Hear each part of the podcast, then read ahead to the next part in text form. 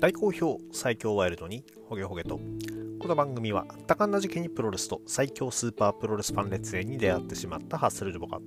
長い年月を経ていろいろ悟ったつもりで全く悟れていないプロレスのあれやこれやについて好きに喋ってしまうポッドキャストです。本日は全日本プロレス北海道ツアー最終日ホテルエミシア札幌、えー、こちらのですね昼の部夜の部一挙に、えー、レビューを行っていきたいと思います。えー、みっかとよっかのレビューは、えー、全シリーズを通しての総括シリーズですのでですね、えー、お話しさせていただけたらなと思いますのでご了承ください。では早速参りましょう。何しろ最後の方で時間いっぱい食いますからね、えー、どんどん進めていきます。えー、まずは、えー、昼の部、えー、ホテル第いち試合スペシャルシングルマッチじゅっぷんいっぽん勝負吉達 ブイエス 綾部蓮は、えー、ななふんよんじゅうにびょうファルコンアローからの片指固めで綾部蓮選手が吉達選手を破っております。えー、じゅっぷんいっぽん勝負、えー、しかもね大型選手同士の一騎打ちということで、えー、時間切れかなとも思ったんですけれども綾部蓮選手が、えー、しっかりと、えー、吉達選手を切って落とした、えー、ファルコンアロー、えー、なかなかいい高さ、えー、綾部蓮選手にね、えー、ここ向いてる技で、えー、それをですね、えー、フィニッシュに持ってきたのは非常に、えー、良いのではないでしょうか。第一試合、えー、ザ・ロード・トゥ・ジュニア・バトル・オブ・グローリーにせんにじゅうさんタッグマッチ、えー、じゅうごふんいっぽん勝負、えー、青柳敦樹、ライジング・ハヤト ブイエス 佐藤光、井上涼、えー、こちらですね、えー、じゅっぷんさんじゅういちびょうシドビシャスからの片指固めでライジング・ハヤト選手が井上涼選手を、えー、からみっつ割っております。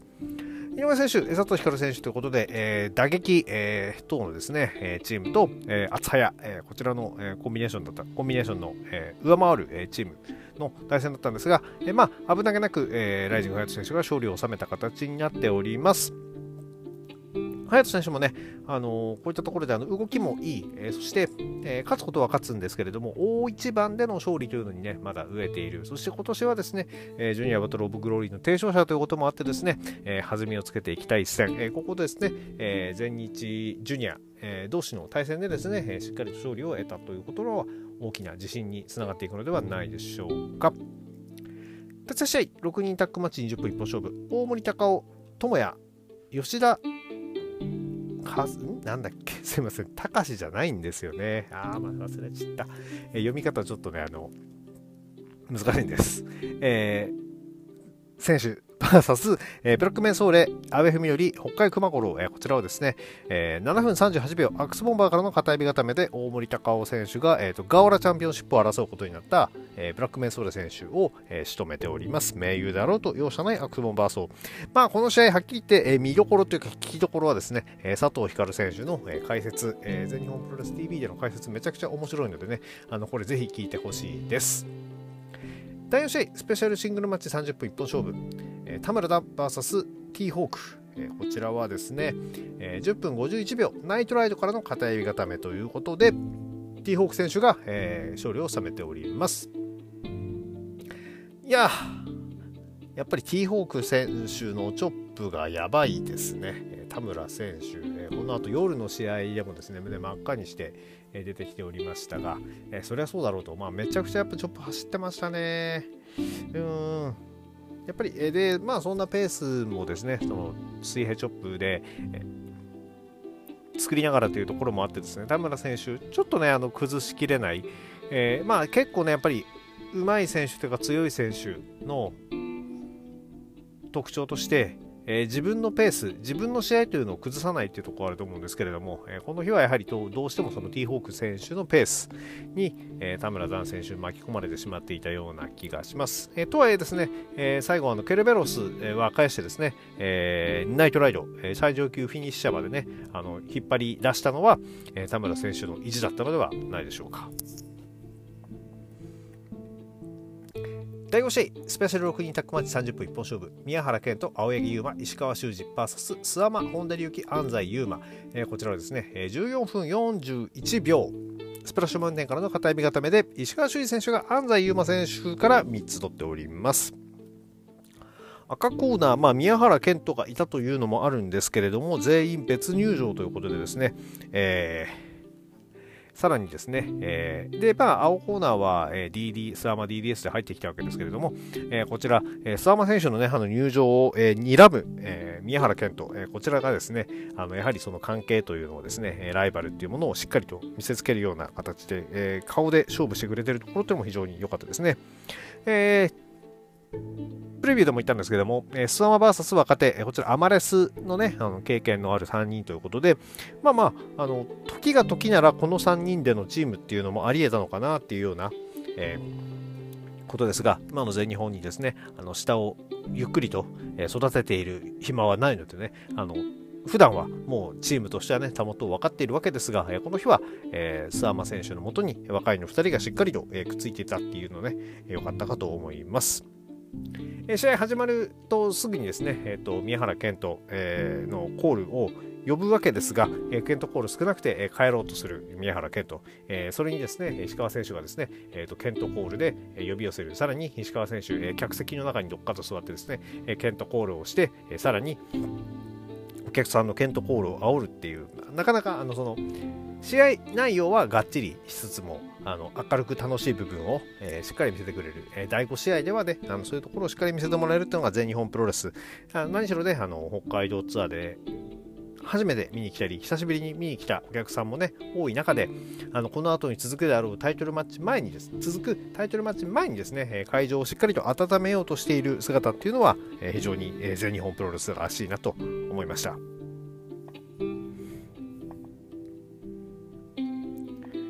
いやー、とにかくですね、えー、最後のところはですね、安西優真に託された形になっていたんでね、えー、結構ね、あの石川選手と、えー、正面から向かい合っても、えー、一本も引いてなかったんで、あわやの大金星、えー、なるのかなと思ったんですけれどもね、あのジャンピングにとかも走ってましたし、えー、思ったんですが、えー、やはりまだまだ、えー、そう簡単には超えさせんよということで、石川修司、えー、さっきも、えーお話ししたように、えー、スプラッシュマウンテン、えー、安西選手からしてみればね、スプラッシュマウンテンでの終わり、まあジャイアントにいで終わんなかったっていうのはまだいいのかもしれないですけれども、石川選手のね、あのー、まだまだ、えー、上にはねフィニッシャー残した状態でスプラッシュマウンテンで沈んでしまったというのはですね、えー、ちょっと悔しいところかもしれませんので、えー、この悔しさはですね、えー、ぜひ年末の世界最強タッグ決定リーグ戦で晴らしてほしいなと思っております。だいろく試合セミファイナル、世界ジュニアヘビー級選手権試合ろくじゅっぷん一本勝負、だいろくじゅうろく代王者エル・リンダマン ブイエス 挑戦者ジョナサン・グレシャム。えー、っと最初に言っておくとめちゃくちゃ面白かった。もうね、あのロックアップ、一番最初のロックアップすらね、あのすらじゃないが、もうがっちりこう組み合ってね、これすっごく、あこの試合めちゃくちゃ面白くなるなっていうですね、あののを感じさせてくれるところでした。えー、グレシャム選手、ただちょっと気になったのは、あのやっぱり、ね、あの人と違う動きをする選手ってやっぱりこう目につくじゃないですか。でそれってあのセオリー通りの動きを取らないっていうのはプロレス的にありなのかなしなのかっていうね、あのその辺についてはですね、あのぜひ一度グレート富士山とかにですね、えー、聞いてみたいところではあるんですけれども、グレシャム選手やっぱりその辺がですね、そのちょっと違う、何が一番違うかっていうと、その受け身を取る、普通受け身を取るようなタイミングでにダウンする、特に打撃食らった後ですね、打撃食らった後に後ろに倒れずにこう膝から崩れ落ちる。なのでただあのもちろん吹っ飛んでる感はないんですけれども、ものすごくダメージを受けてる感っていうのがすごく見えるから見てる方はなんか不思議な気持ちなんですけれども、あ試合すごくやってるなって感が伝わってくる。これってどうなんでしょうね。いやいや、あの見てる方としては非常に楽しかったです。えー、丸め込み合戦、えー、リンダマン選手とグレシャム選手のこの丸め込み合戦、ほんとすごかったですね。いやもうさらにその丸め込み合戦から間髪入れずオクトパス、えー、卍固めに持っていく、えー、グレシャム選手でしたが、えー、さらに、えー、ジャーマンからね、あのー、ホールドを離さないで一気にオクトパスホールドに持っていくということでですね。いや、でさらにこれでですね、あの崩れ解体性が完全に崩れちゃってですね、えー、リンダマン選手本当に万事休す、えー、でした。ただここからですね、えー、やっぱりリンダマン選手、その小さな体でありながらパワーもね、あのかなり評価されておりますので、えー、おぶったままですね、えー、コーナーに回転してぶつけると、えー、で難を逃れました。でそれでもですね、試合はやっぱりずっとグレシャム選手のペースだったんですよね。あのムーンサルトアタックからの間髪入れずのトペ、そしてそこから一気に、えー、リングに戻して、えー、攻めようとしたところをリンダマン選手もう一気にですね両腕をロック、チキンウィングにとってそのままタイガースープレックス一戦、あのここがですね、まあ、あの前回の防衛戦、佐藤光選手の防衛戦でも、えー、バンジあのかなり追い詰められた時点からの丸め込みでの勝利で、この日もですねかなり追い詰められてからの、えー、タイガースープレックスでの勝利ということでですね、まあ、このタイガースープレックス一撃必殺でしたね。えー、それがしっかり決まってですね、えー、ジョナサン・グレシャム選手、えー、難敵を、えー、退けております。えーというわけで、えー、リンダマン選手、えー、このままですね、えー、ジュニアバトルオブグローリーの優勝者の挑戦を迎え撃つことになるようなんですが、いやだからね、試合はすごく面白かった面白かったんですけども、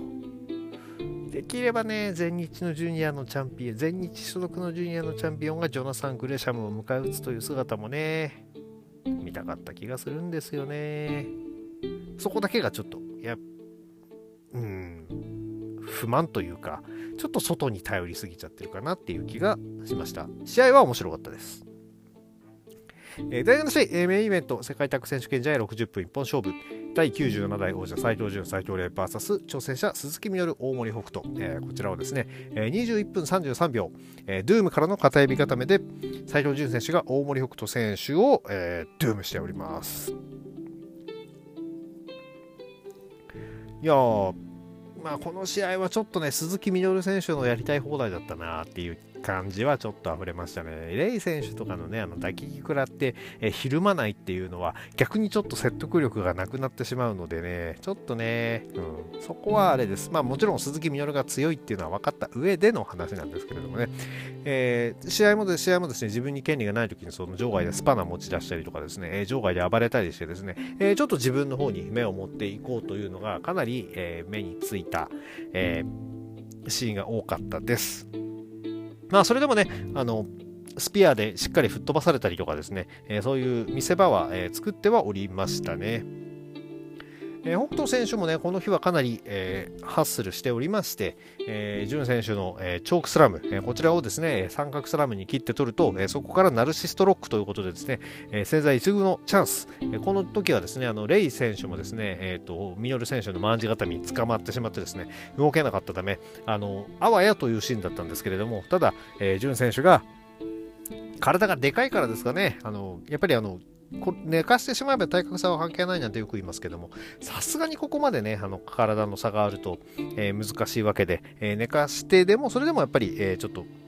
ギブアップ、えー、決めきれない、えー、そこで、えー、北斗選手は無双一戦に切り替えたわけですけれども、これがですねちょっとフォールに行くのが恐れてですね、えー、潤選手、えー、しっかり、えー、外して、えー、キックアウト、えー、これはかなりねあのショックだったみたいですね。ただ一方のね、あのー北斗選手もね、あのー、斉藤麗選手のダイビングボディプレス、えー、こちらをですね、えー、まあもちろんミノル選手のカット付きとは返しておりましたので、あのお互いフィニッシャーを、えー、いっこずつ返された状態で迎えた最終最終場面、えー、まずは、えー、ドゥームを狙った、えー、斉藤潤を鈴木みのるが捉えると、えー、しかも、しかしですね、その鈴木みのるをですね、コーナートップから蹴散らす。いや、これ良かったな、いいシーンだった。で、さそしてもう一度、えー、レイ選手が、え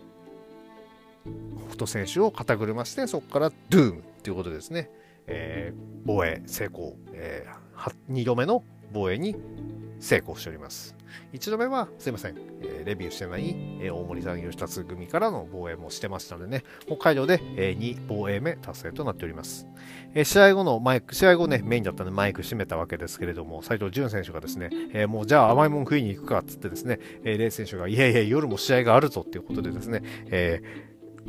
え本当にあなたたちヒールですかというですね、ほんわかムードで、えー、終わったんですけれども、やっぱりこのちょっぴりえとっても強くてちょっぴりかわいい優しい、ね、あのタクシーメッセでの、えー、斉藤純礼っていうのはですね、あの本当に、えー、世間に伝わっていると思いますので、えー、こんな感じでですね、あの会場の皆さんもね、あのブーイングとかするときはして、でもそうじゃない場合は盛り上げてっていうのでですね、えー、いけたらいいなと思っております。では、えー、昼の部、こちらで一旦閉じさせていただきます。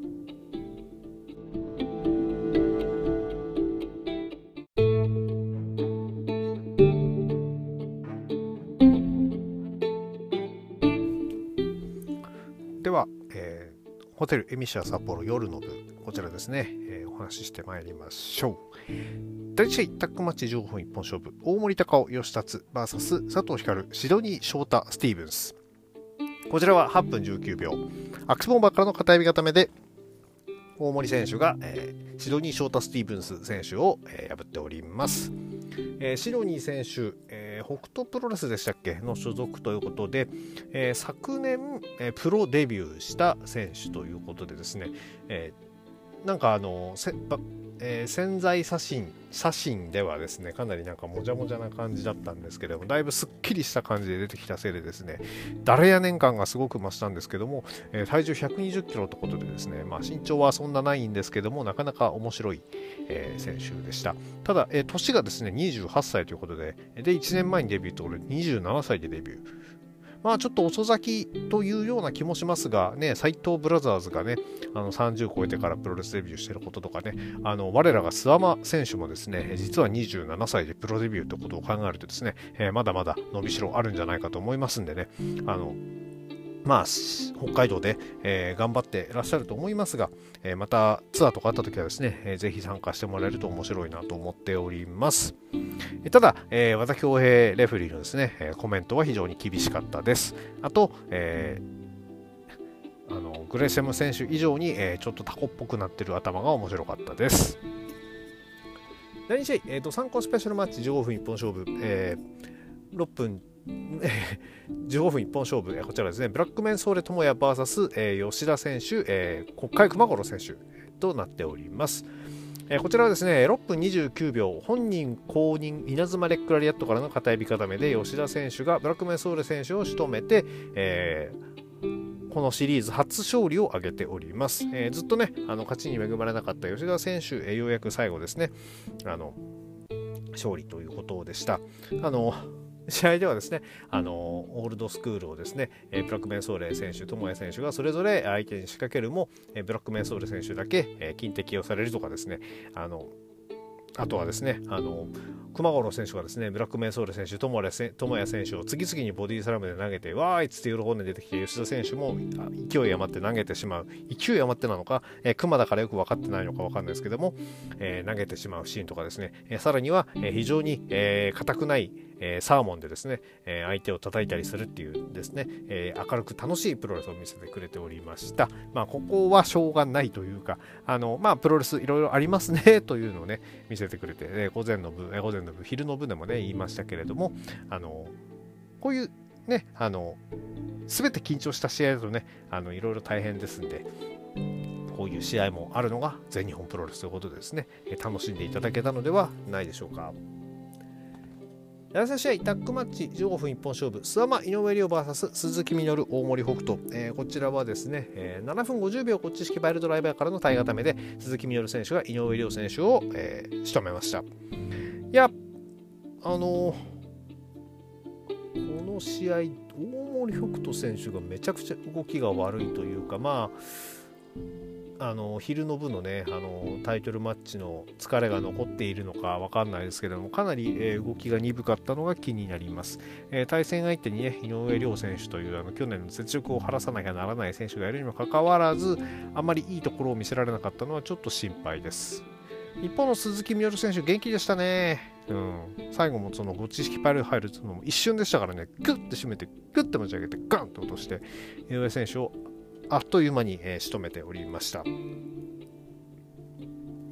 あとちょっとね、あのこの試合解説がですね、あの大森さんが入ってたんですけれどもね、あの鈴木みゆると諏訪間のライバル関係の話をしている中でですね、アナウンサーの中本さんがですね、そういう話を振ったところでですね、いやでもあの鈴木みゆる選手は最近あの長年権限の中田選手と和解しましたからなんてですね、えー、まあ間違いなく永田さんとのね、あの和解の話をしてるんだと思うんですけど、大森さん結構プロレス界の話題ちゃんと見てるなと思ってですね、あのだったらもっといろいろ出てくる、いろんなとこでね、うち出て出てくんねえかな、大森さんお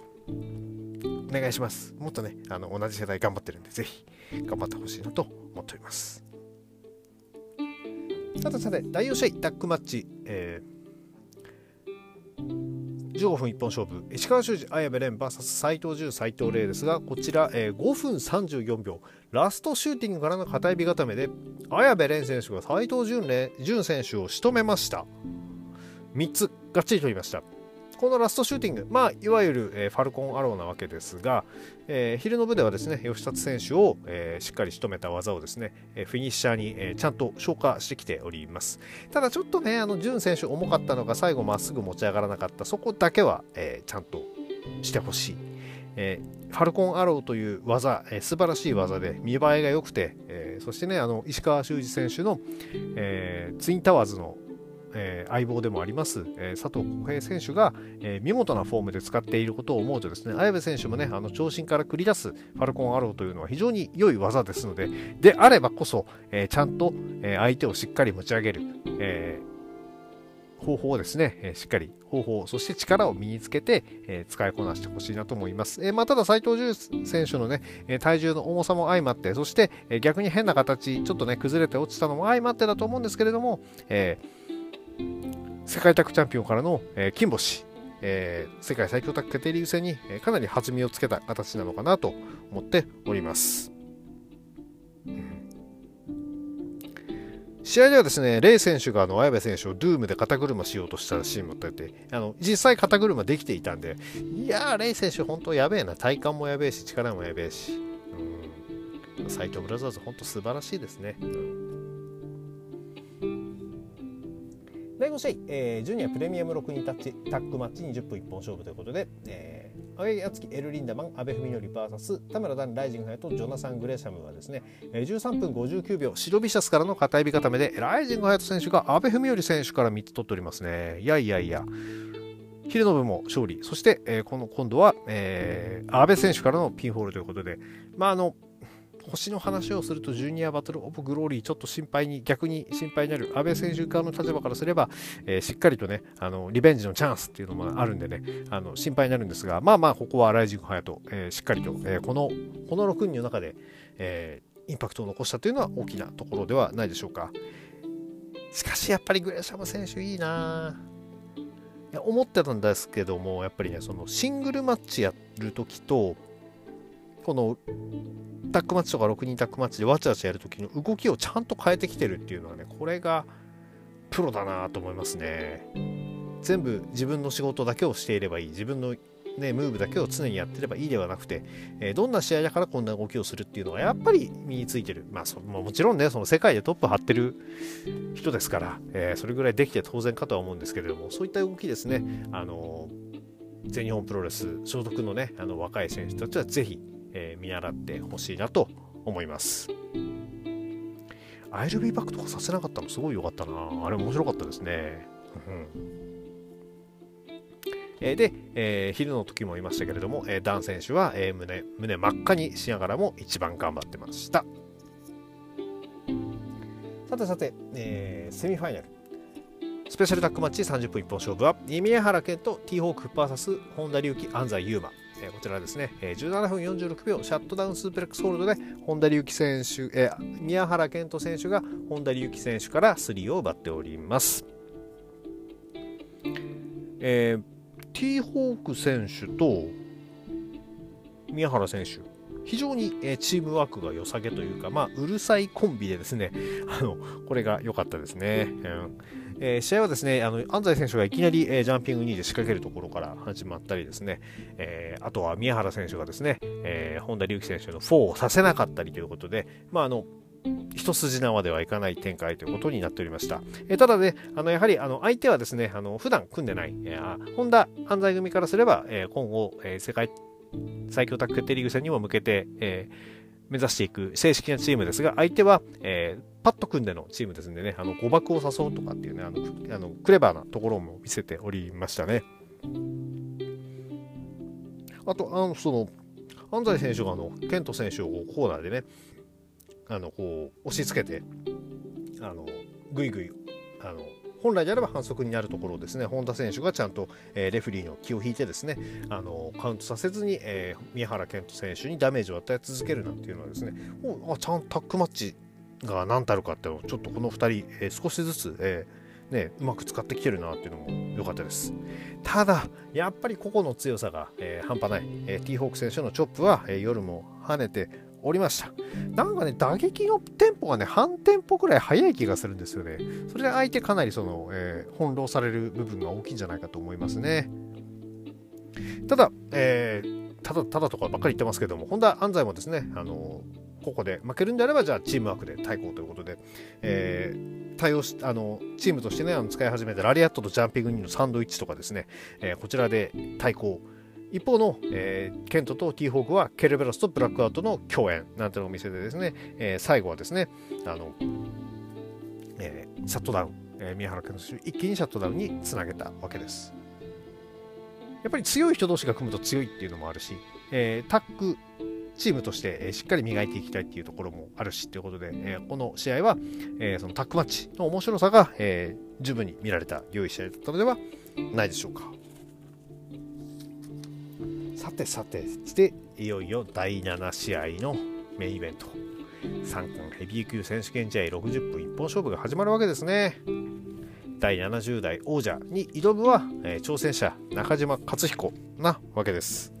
えー、まず克彦選手、えー、テーマちょっとね、あのアレンジして入ってきたということで、あのこの日ですね、あの生観戦に行っておりました、えー、フロアさんの、えーツイッター X のスペースでですね、お話聞くと、その作曲した方とお話ししたなんて話しててですね、その中でやっぱりちょっと前奏のところ少し変えてきたんだなんていう、えー、情報をですね、お話しされていて、ほうほうと、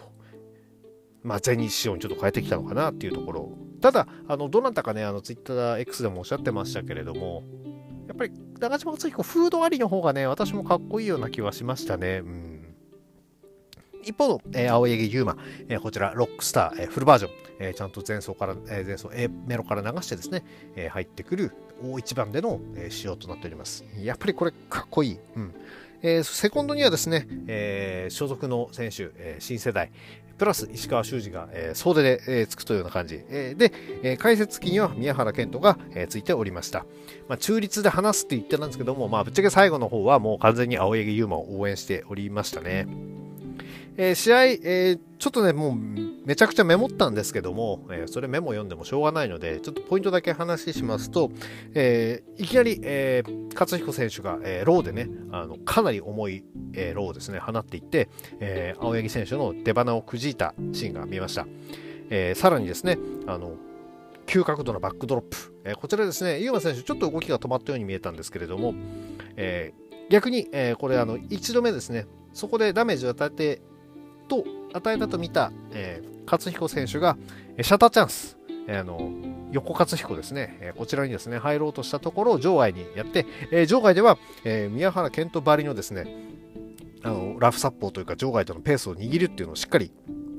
やってですね、えー、さらに、えー、一回戻ってきた後はですね、えー、今度はコーナーに据えて、えー、岡田和親ばりのですねコーナードロップキック、こちらを放って、えー、中島克彦を場外に再度転落させる、えー、そんなことでですね、あの場外での ディーディーティー だったり、えー、パイルドライバーだったりということでですね、えー、首を、えー、しっかり狙っていく、えー、ここは、えー、特にね、あのうまく慎重さを利用した攻撃だったのではないかと思っております。やでもこの日の勝彦選手、まあ、いつも通りというかいつもよりもキックが走ってるように見えたというか、やっぱりね正直その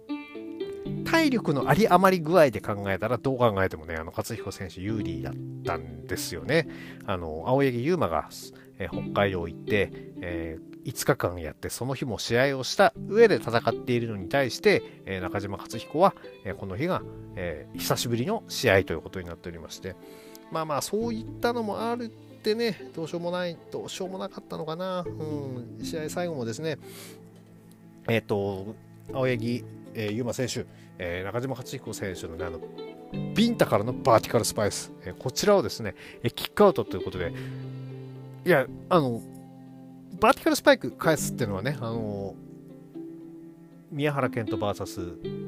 中島勝彦のワンナイトドリームの話をですね、あのプゴトの国さんとした時にも話してて、バーティカルスパイクは、まあ、まあまあまあ返されるっていう話はしてたわけですけども、ここにビンタ挟んでのバーティカルスパイクですからね、あの超必殺技からの必殺技っていうことで、えー、ちょっとね危ないかなと思ったらこれキックアウトしたんですね、青柳優馬でね、あこれきえいったかってねちょっと思ってたんですがやられましたね、えー、ノーザンライトボム、これだってフル奥義でしょ本当に、えー、中島勝彦の、えー、試合の中でももう本当超レアな、えー、一発三冠戦を締めくくるにふさわしいとしてまあ選んでくれたんでしょうね中島勝彦が、えー、そういった一発をもらってはですね、えー、青柳優馬も返せず残念ながら防衛ならずということで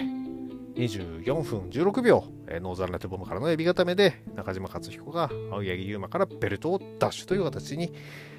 なっております。いやーノーザンここでノーザンでまあまあ試合後はですね、えー、一発で取ったぞということを言ったリーグの上では一発で取ったぞと、そして、えー、宮原健人を呼び出して、そうすると宮原健人もちろんその挑戦するって言いますよね。で、えー、大晦日さんじゅういちにちの、えー、三冠戦がどうやら確定したようでございます。試合自体は非常に面白かったんですが、やっぱりねあのみんなが言っているのと同じですね。私も試合自体は面白かったのになんとなく次の流れが読めて勝敗が読めるっていうのはそれはプロレスとしてちょっとどうなんだろうっていう部分があるわけです。でまあそれこそ他の例えを出すとね清宮海斗が岡田に負けたらそれは悔しいですしね、えやっぱりよそから来たよその人よそのところの人と試合をして、えー、自分のところのエースが、えー、負けてしまうっていうのはこれに関してはもう悔しいの一言しかないわけで、えー、そこに関してはねあのいい試合だったでは済む話ではなくて、これワンナイトドリームの時もそうですけれども、やっぱり自分が応援してる選手が勝つところが見たいんですから、そこはいろいろ言わせてください。それ考えるとね清宮海斗を破ったジェイク・リーがあまりにもちょっと意外すぎて、よくみんなあれを受け入れて、しかも今いやまあそこの後ねあの多分多分というか間違いなく自分のプロレスでお客さんの心を掴んだわけだから、ジェイク・リーすげえなーって思いますね。まあでもまあそれにもちろんね負けないその凄さっていうのとおそらく中島勝彦も全日本プロレスのマットで見せてくれるはずですから、そして大晦日ではちゃんと譲ってくれるはずですから、いやそういうことを言ってはいけないなんかな。でもな今の全日ないや予想していることから違うことすりゃいいんでしょなんつって宮原健人にれんぱいとかありそうでね、それだけは勘弁してくれよな。うん、うん、ちょっと愚痴っぽくなってる。まあまあ愚痴っぽついでに、ただえー、っと、えー、まあまあもちろんその青柳優馬負けてしまったんですけれども、負けるにしても正々堂々やって負けたっていうか、そのまあ負ける要素が積み重なってた、例えばですけれども、そうだ、さっきも言いましたなな連戦 ブイエスいち 戦目っていうこの、えー、強烈なハンデを負った状態での勝負であったことは間違いないですし、えー、さらに、えー、バーティカルスパイクもしっかり返しているってことを考えたらですね、えー、本来勝っていておかしくない試合だったと私は思っておりますので、悔しさを胸に秘めつつ、えー、どこかではちゃんと、えー、譲ってもらってもらいたいなと思っております。あとは勝彦ここがやたらと多分闘魂とかね、あのマグマとか言い出すのはノアに対するノアから侵略してきたんじゃないよっていうところを、えー、過剰なまでに ピーアール しているのはやっぱり、えー、拒絶反応を減らしたいのかななんてのはちょっと思っております。そんなわけで、えー、北海道シリーズ、えー、最後の最後でですね、えー、青柳優馬が負けてしまうというところで、ちょっと全日ファンからしてみると残念な結果には終わってしまいましたが、かなりお客さんも入っておりましたし、大会も盛り上がっていたみたいで、えー、またですね、えー、ただ選手たちのことを考えると、これとおかぐらいにして間休息日設けてあげましょう。さすがにこれはきついと思う。いや、もっとね、あのその移動が例えば電車とかそういうのだったらいいけど、バスでごじかんとかね、毎日移動とかってやっぱしんどいと思いますよ。余計な経費かけらんないのは分かりますけれどもね、その辺はちょっとまあまあ、でそもそも大会数少ないだろうなんていうのもね、もしかしたらあるかもしれないけれども、そこはもう少し考えてあげてもいいんじゃないかな。ちなみに所属じゃない佐藤光選手はどうやらきゅう連戦だったそうです。えー、そんなわけで、えー、この後ですね、あの世界最強タッグでリーグ戦に向けて エックスダブリューエックス が本当に中島勝彦絡みになるのかとかですね、えー、といろいろ話したいことはございますが、えー、今日のこの、えー、じゅういちてんご、えー、札幌昼夜大会のことについては、えー、これまでにしたいと思います。この番組では皆さんのご意見ご感想をお待ちしております。えー、ツイッターのツイッター X のハッシュタグ強ホゲでのつぶやきや ディーエム リプライ、えー、またはですね Spotify の方の キューアンドエー などにですね書き込みいただけましたら、えー、お返事させていただきたいと思いますので、何卒、えー、まだ一件も質問来てないんでね、何卒何卒よろしくお願いいたします。それでは皆様、ワイルドな一日をお過ごしください。